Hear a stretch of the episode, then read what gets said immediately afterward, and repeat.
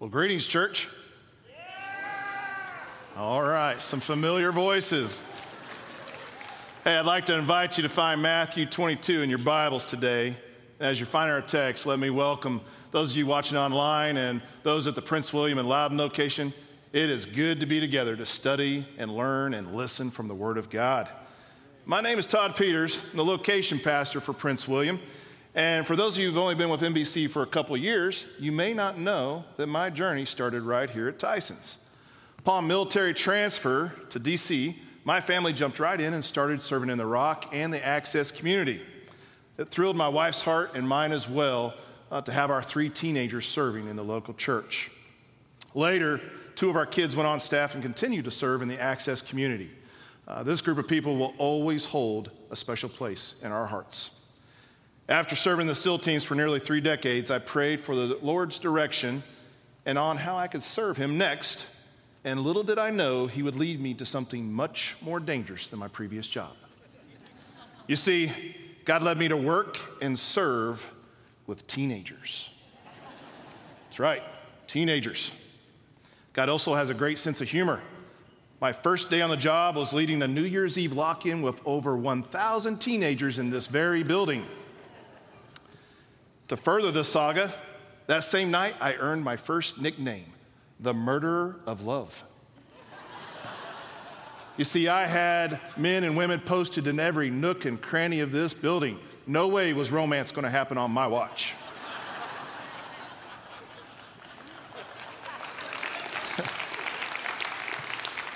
Having served in student ministry, perhaps because of my nickname, I was moved on.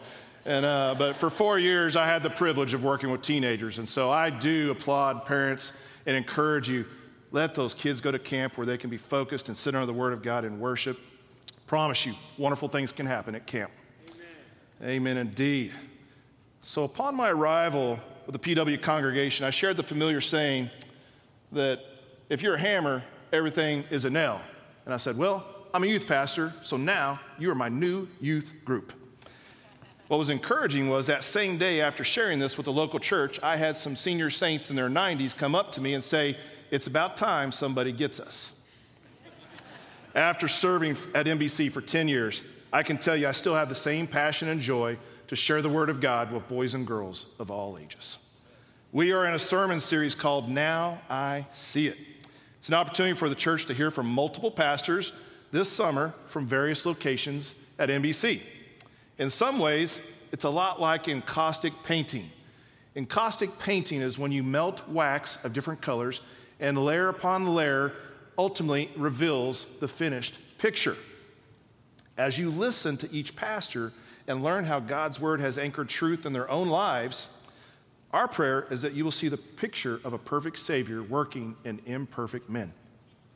In our time together, my hope is to show you what God has been teaching me from Matthew twenty-two and how it is foundational in all that we do as believers.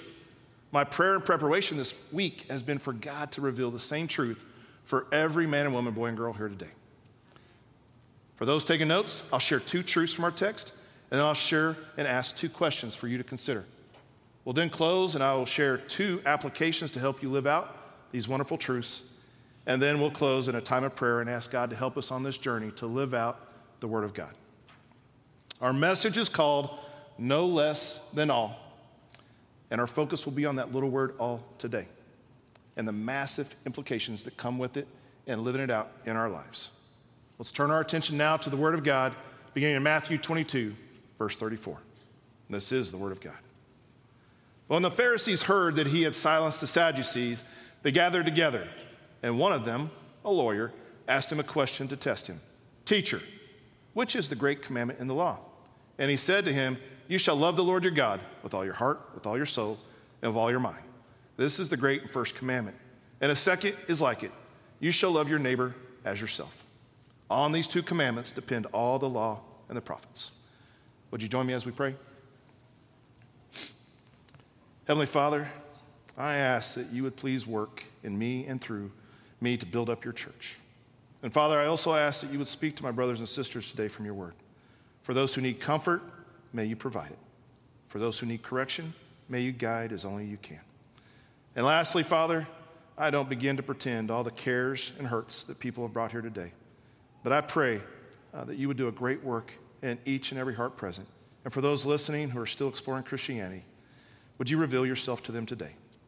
May today be the day of salvation for those who don't know your great name. And we pray all this in the mighty name of Jesus. And the church said, Amen, Amen church. Well, one of the reasons Navy SEALs execute their missions with success is they spend a great deal of time on the basics. Unlike the movies with all the fancy gadgets and special moves, the key to success comes from something we like to call shoot, move, and communicate. We spend time shooting in every imaginable situation, from scorching deserts where the temperatures break one hundred fifty degrees to the exact opposite in the Arctic chill that will almost feel like it's going to break your bones of negative sixty Fahrenheit. We did build upon this and add movement, from jumping out of all things that fly to driving all types of vehicles on land and sea, walking, running, skiing, swimming, diving, locking out of submarines. Being able to move is essential to success. Finally, we then add communication. It's key that we communicate well and have primary and secondary and even tertiary plans and a loss of communication plan. Once we've done all this, we then start the hard stuff. After twelve to eighteen months of training, with only a few days off, we then deploy and go around the globe to serve our great country. Upon return, after a luxurious week or two off, we repeat the whole process over. Now, I can imagine some of you are thinking, what in the world does this have to do with Matthew twenty-two? Everything. Let me explain. Shoot, move, and communicate has become synonymous in my life with love God and love others. The phrase shoot, move, communicate is foundational for all SIL operators. And I would argue that loving God and loving others is foundational for all believers. Both concepts are easy to understand, but they are so hard to live out. One is life-giving on the physical battlefield, and one is life-giving on the spiritual battlefield. Before we look at our passage, let me offer a caution and an encouragement. As a caution, don't tune out just because these are familiar verses. This is a treasure, and in this text, I do not want you to miss what God has for you today. And as an encouragement, I actually want you to look around today. Look at the person sitting beside you on the left and right. If you're home and you don't have anybody with you, think of people you look up to.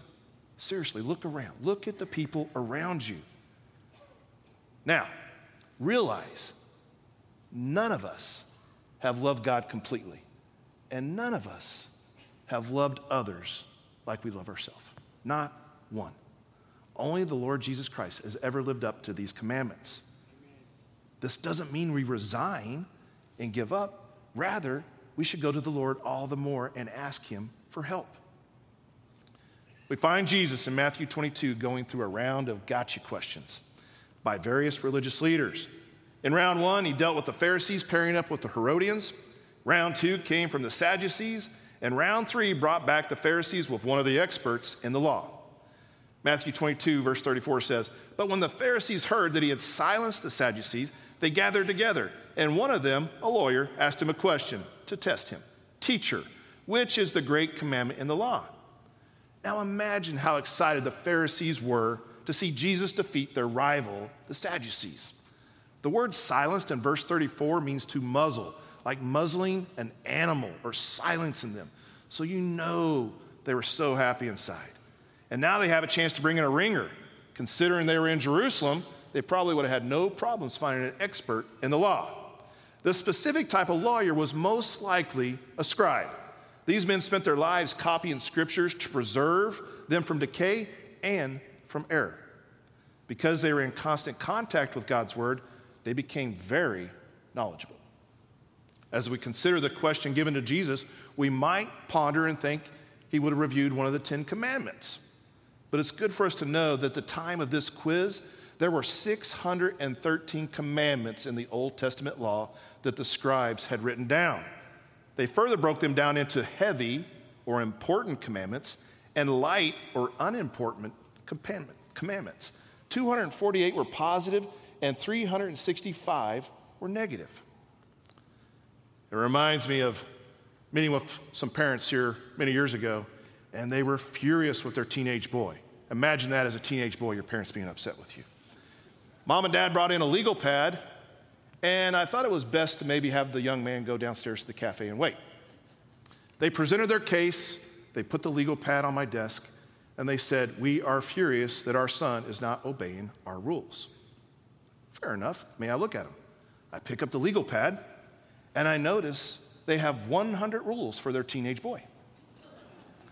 I did my best not to laugh, but I did. It didn't go over well. I don't recommend that if you're a counselor. And they said, "What is so funny?" I said, "Well, I'm pretty sure God gave us ten, and we couldn't keep those." Can you guess maybe the two that I steered him towards? With no delay, Jesus responds from Deuteronomy six, four through nine, which is often called the Shema, from the Hebrew word for hear, which is the first word in the passage.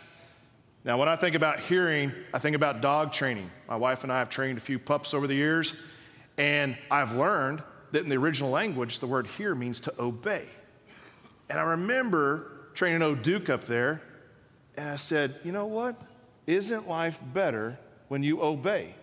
And no longer did I finish that statement to this dog than I felt like the Holy Spirit was like, "You're right, Todd. Life is better when you obey, isn't it?" And so uh, from there, I, I proceeded to go a little easier on the dog training. The Shema would have been the most understood and recognized passage in all Judaism.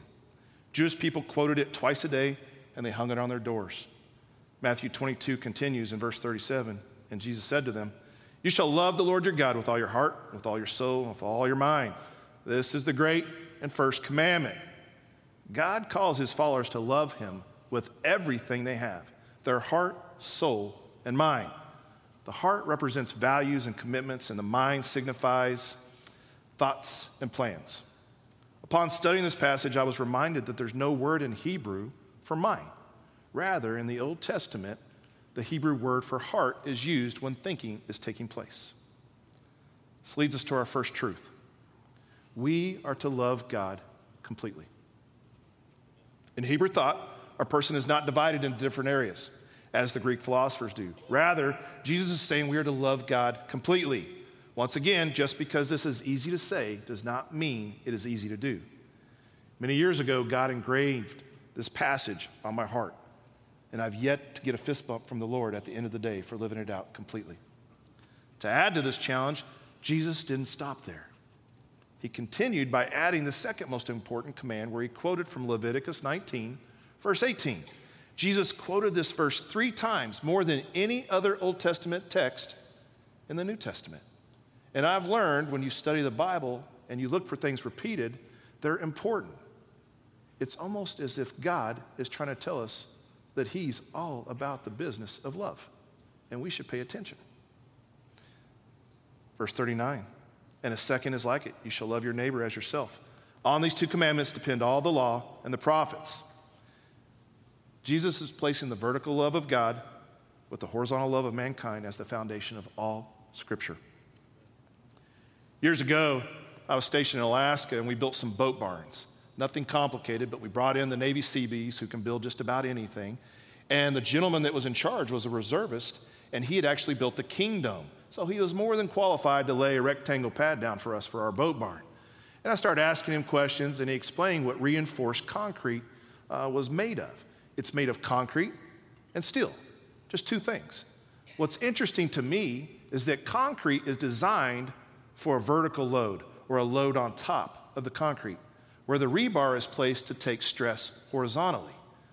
And when I picture reinforced concrete, I can't help but think about the picture of the cross, this vertical relationship we have with the Lord and this horizontal relationship we have with others around us. Leads us to our second point and our second truth. We are to love others sacrificially. Don't miss how original Jesus' answer was. This combination of love God and love others was the first time both were considered and linked together.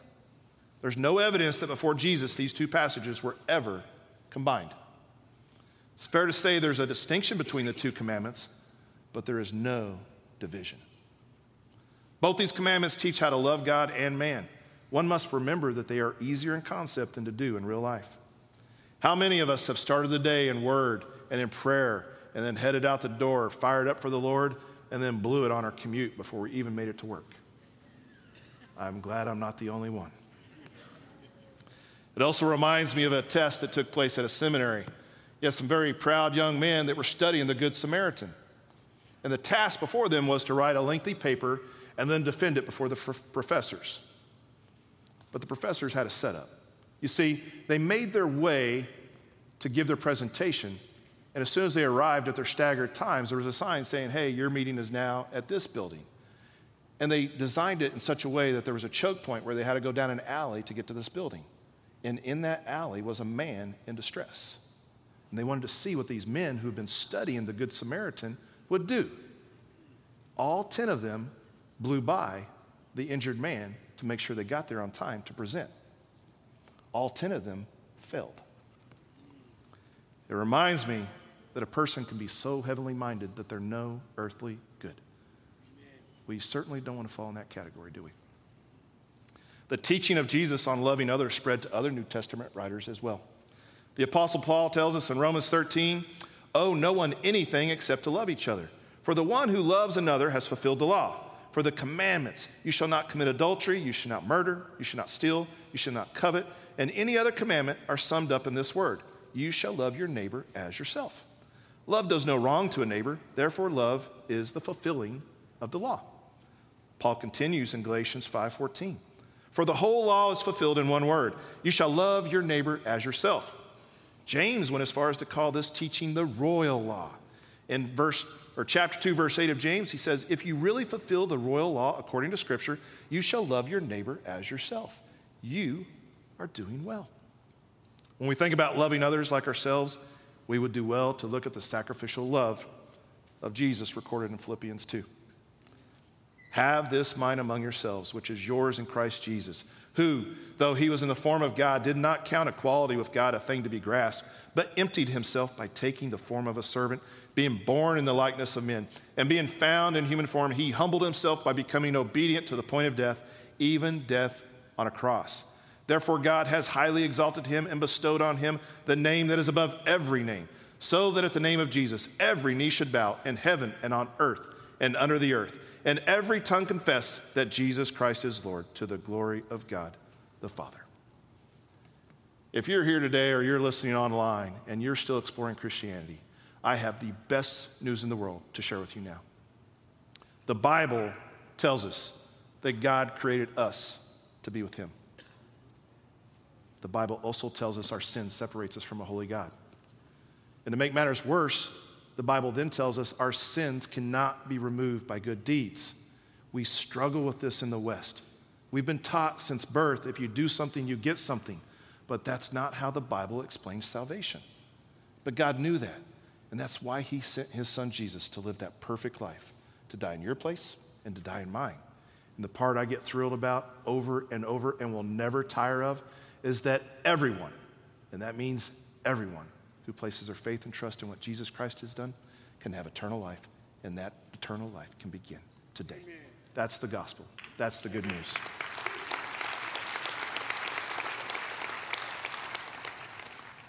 As we consider these two simple truths from Jesus' teaching on loving God and loving others, let's pause and ask some important questions. First, do you love God completely? This means with everything you are, do, and have. This may be a better question to ask someone who knows you well. How would they evaluate how you spend your time, your treasure, and your talents? As a reminder, this is not an exercise in beating yourself up. Rather, it's an honest review of how you are currently loving God. Second, do you love others sacrificially? Do you pray for others? When someone comes to you and asks for prayer, do you actually follow up and go to the King of Kings and the Lord of Lords and pray on their behalf? Do you look for physical needs that you can meet in the local church? Loving others like you love yourself means treating them the way you would like to be treated. It also means pursuing peace and building one another up. Be honest with yourself. Are you doing these things? Thankfully, we don't have to walk this road alone. Every child of God has the Holy Spirit to guide them and lead them on this journey to be more like Jesus Christ. Loving God and loving others are not just a catchy slogan either. They are clear commands from the Word of God, and I believe God expects no less than all from every one of his children. So where do we begin on this quest? And I will tell you, in preparation this week, there have been so many things on my heart to share, but let me give you just two applications to get you started. The first one is relational evangelism. Now, as soon as I say this, I know some saints are going to sound the retreat, but let me encourage you to stay on the battlefield. Please know that if God can work with this simple country boy up here, he can work through any of you to share the gospel too. Let me share a few things that I've learned over four decades of sharing Christ with others. First, talk to God about people before you talk to people about God. Realize he loves them even more than you do. Years ago, I bought my first black truck. And as soon as I pulled off in that black truck, you know what I saw everywhere? I saw black trucks. It's like everybody owned them. And as I was thinking about black trucks, I couldn't help but think that when the Lord leads us to pray for lost people, do you know what you see? You see lost people. The more time we pray and care for lost people, the more God will be faithful and bring them to mind and to your very presence to share the hope you have from Jesus Christ. But you got to care enough to show up and pray for them. Second, please know that you and I don't save anyone. Only God calls dead men to life. When I was younger, I would get discouraged if someone didn't choose to follow the Lord. I now understand our job is to be a faithful ambassador and share the truth in love. God does the saving when you understand this, and you can go into gospel conversations with confidence and with peace. Next, this may sound oversimplified, but develop a relationship. When you care about someone, it actually shows. No amount of studying will ever replace genuine love for others. Also realize the solution is not to have a pastor or other leader in the church share the gospel for you. God has provided someone to share with that person you know, and that person is you. When I led the youth, I reminded them of this often. For you see, it is in their daily walk when they are following the Lord that other people will know what they believe, and they will have that ability to share, and they will have the credibility because they've actually walked it like they talked it. Next, at some point, you do need to share the gospel. And if you don't know how, get with one of your pastors or other leaders in the church. We live for this, and we want to equip you.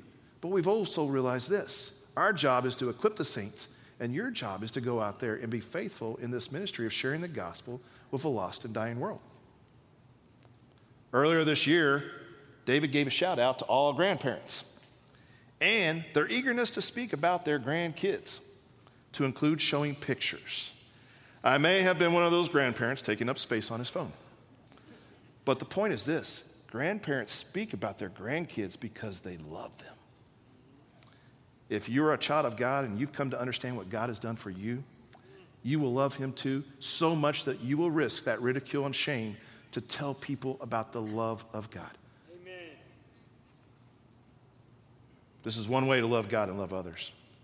I'm also reminded, I was blessed to get an email from a mom maybe a year and a half ago, and she took action based off of one of the Todd Talk videos because her three-year-old boy wanted to make cookies for the garbage man.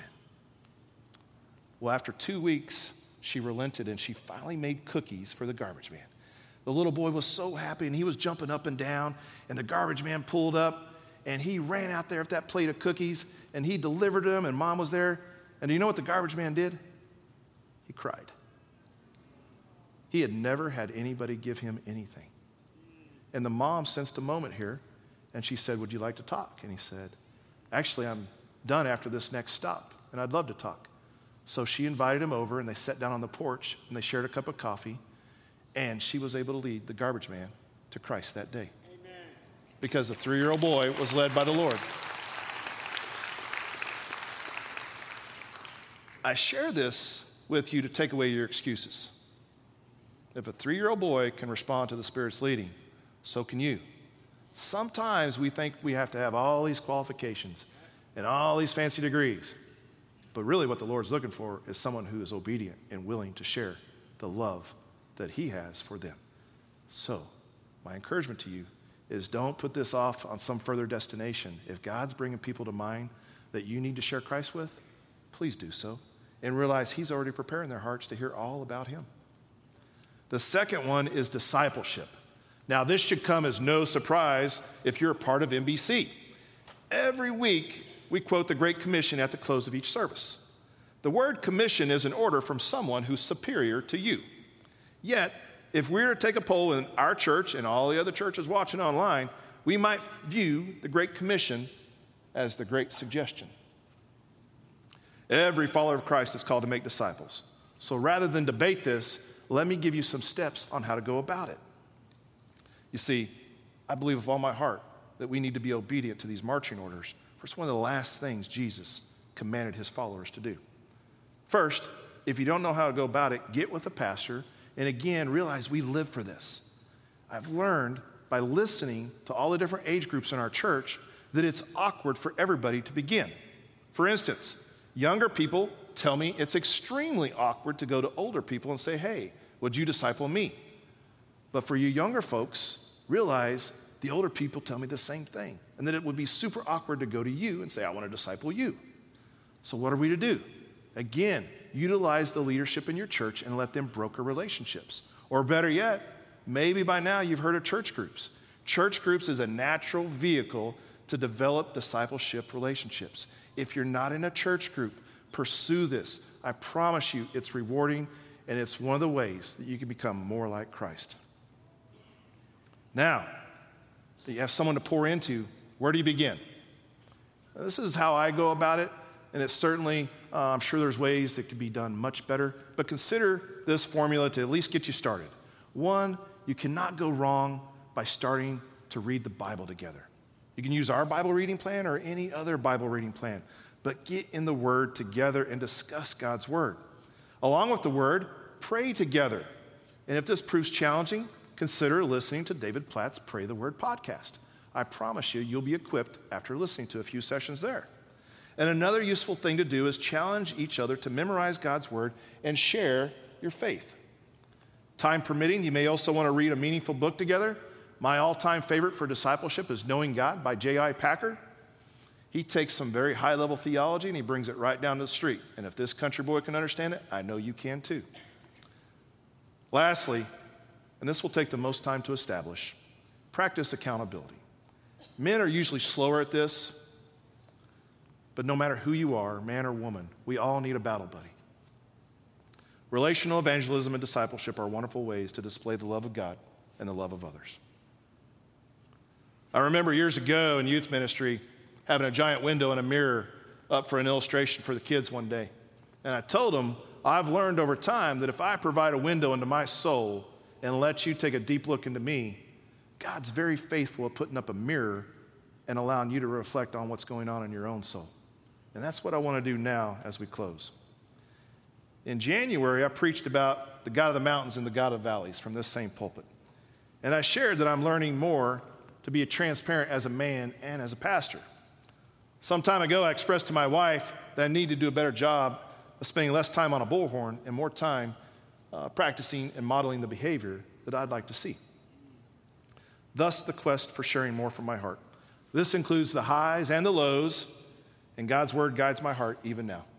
Consider Proverbs three, five, and six, an all-time favorite since childhood. Trust in the Lord with all your heart, and do not lean on your own understanding. In all your ways acknowledge him, and he will make straight your paths. I like how A W Tozer describes this kind of faith. For true faith, it is either God or total collapse. And not since Adam stood up on the earth has God failed a single man or woman who trusted him. Just a few days ago, our family welcomed in our fourth granddaughter, Olive Faith Day. Seven pounds, twelve ounces, twenty inches long of pure beauty. And it was a mighty fine day. I got to hold her yesterday, and it was awesome. Our hearts are overwhelmed. Thank you. We were definitely overwhelmed with this little bundle of joy, and you know I'll be updating David and many others and filling up their phones on a regular basis. To say this was a mountaintop experience would be spot on. A few days before Olive was born, my wife and I received a text from our son as we were headed to Vacation Bible School, and he said our oldest granddaughter, Riley, who is three, was ill, and they were on the way to the E R. We prayed and waited to hear from him.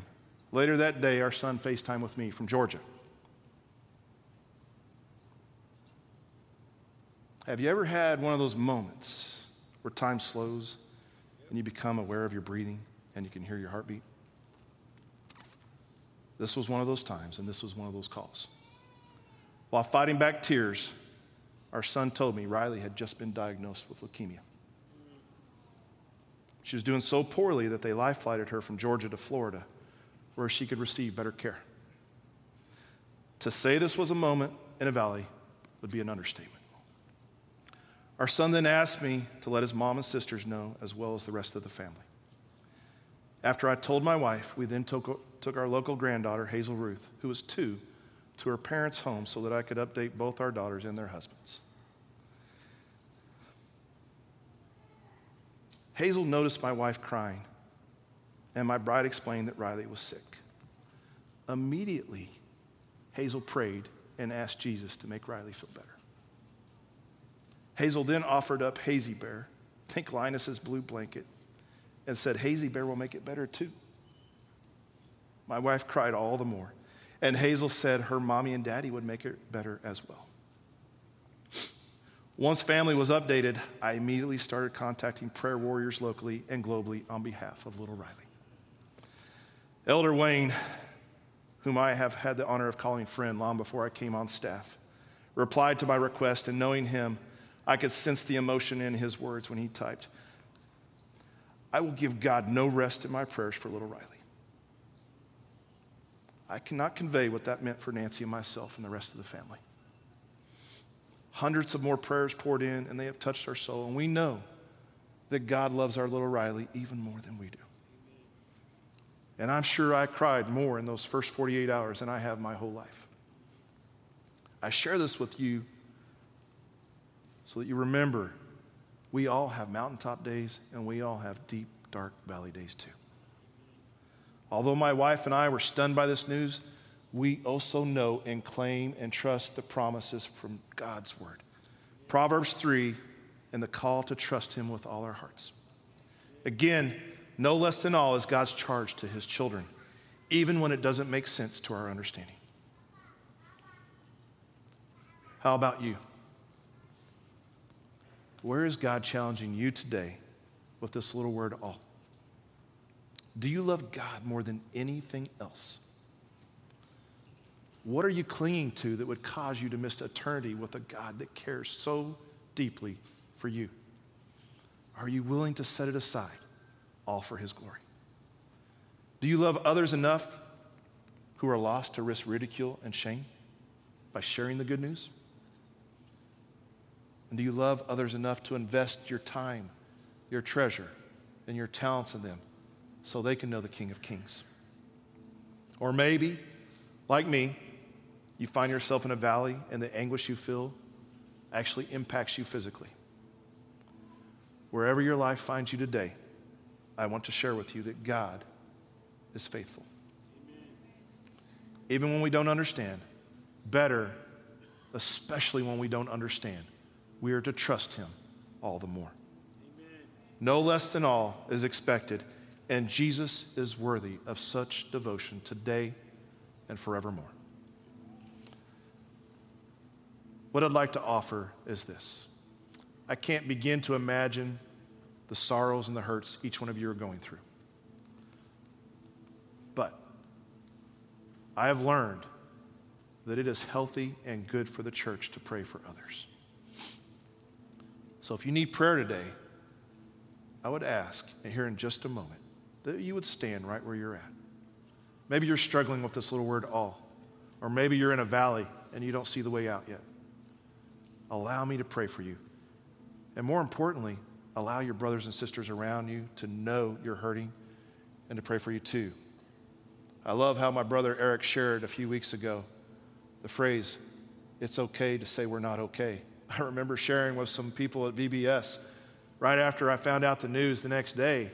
And my wife, God bless her, she couldn't come because the hugs would have done her in. And they were like, are you okay? They didn't know. And I was like, you know what? I'm not okay. I'm hurting. But if we don't do this, how can we be the church and love and care for one another? So if you're hurting today, allow me the privilege to pray for you. I'm going to ask you to stand. Remain standing. And allow me to pray for you. And if you're at home, you know God sees your heart as well. Let's spend some time before the Lord, and let's pray now. And as you stand up, think about this. You're allowing that love of God for people to see horizontally their brothers and sisters who are hurting. And then we can take those same prayers to the King of Kings vertically, because you know he loves you even more than anyone else. So if you want to, you can stand and pray. If not, I'm going to pray anyway. Let's go before the Lord. Father, you see the hearts standing before you now, and those listening online. Father, we uh, come to you as imperfect people with real struggles.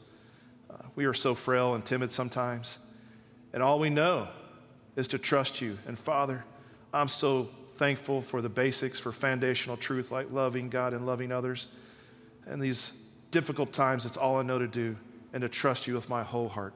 There are so many things I don't understand, but I do understand this, Lord, that you love us so much so that you sent your son to die in our place. And having even just heard a diagnosis about a grandchild uh, who is ill and the possibilities that that can bring up, I can't imagine sending a son to die in the place, not of just strangers, but of people warring against you. So, Father, I pray, one, for those who don't know your great name today. May you bring them home. And fathers, for my brothers and sisters who are hurting, may you just pour concrete into their hearts, foundational truth to trust you with all their heart, even when they don't understand, dear Lord. And Father, may we look back on these days as Ebenezer moments where we can point to your faithfulness and how you saw us through that valley so that we can be a shining, bright testimony for you. Father, may you do a great work in hearts today. And we ask it all in Jesus' name. And the church said, amen. Amen, church.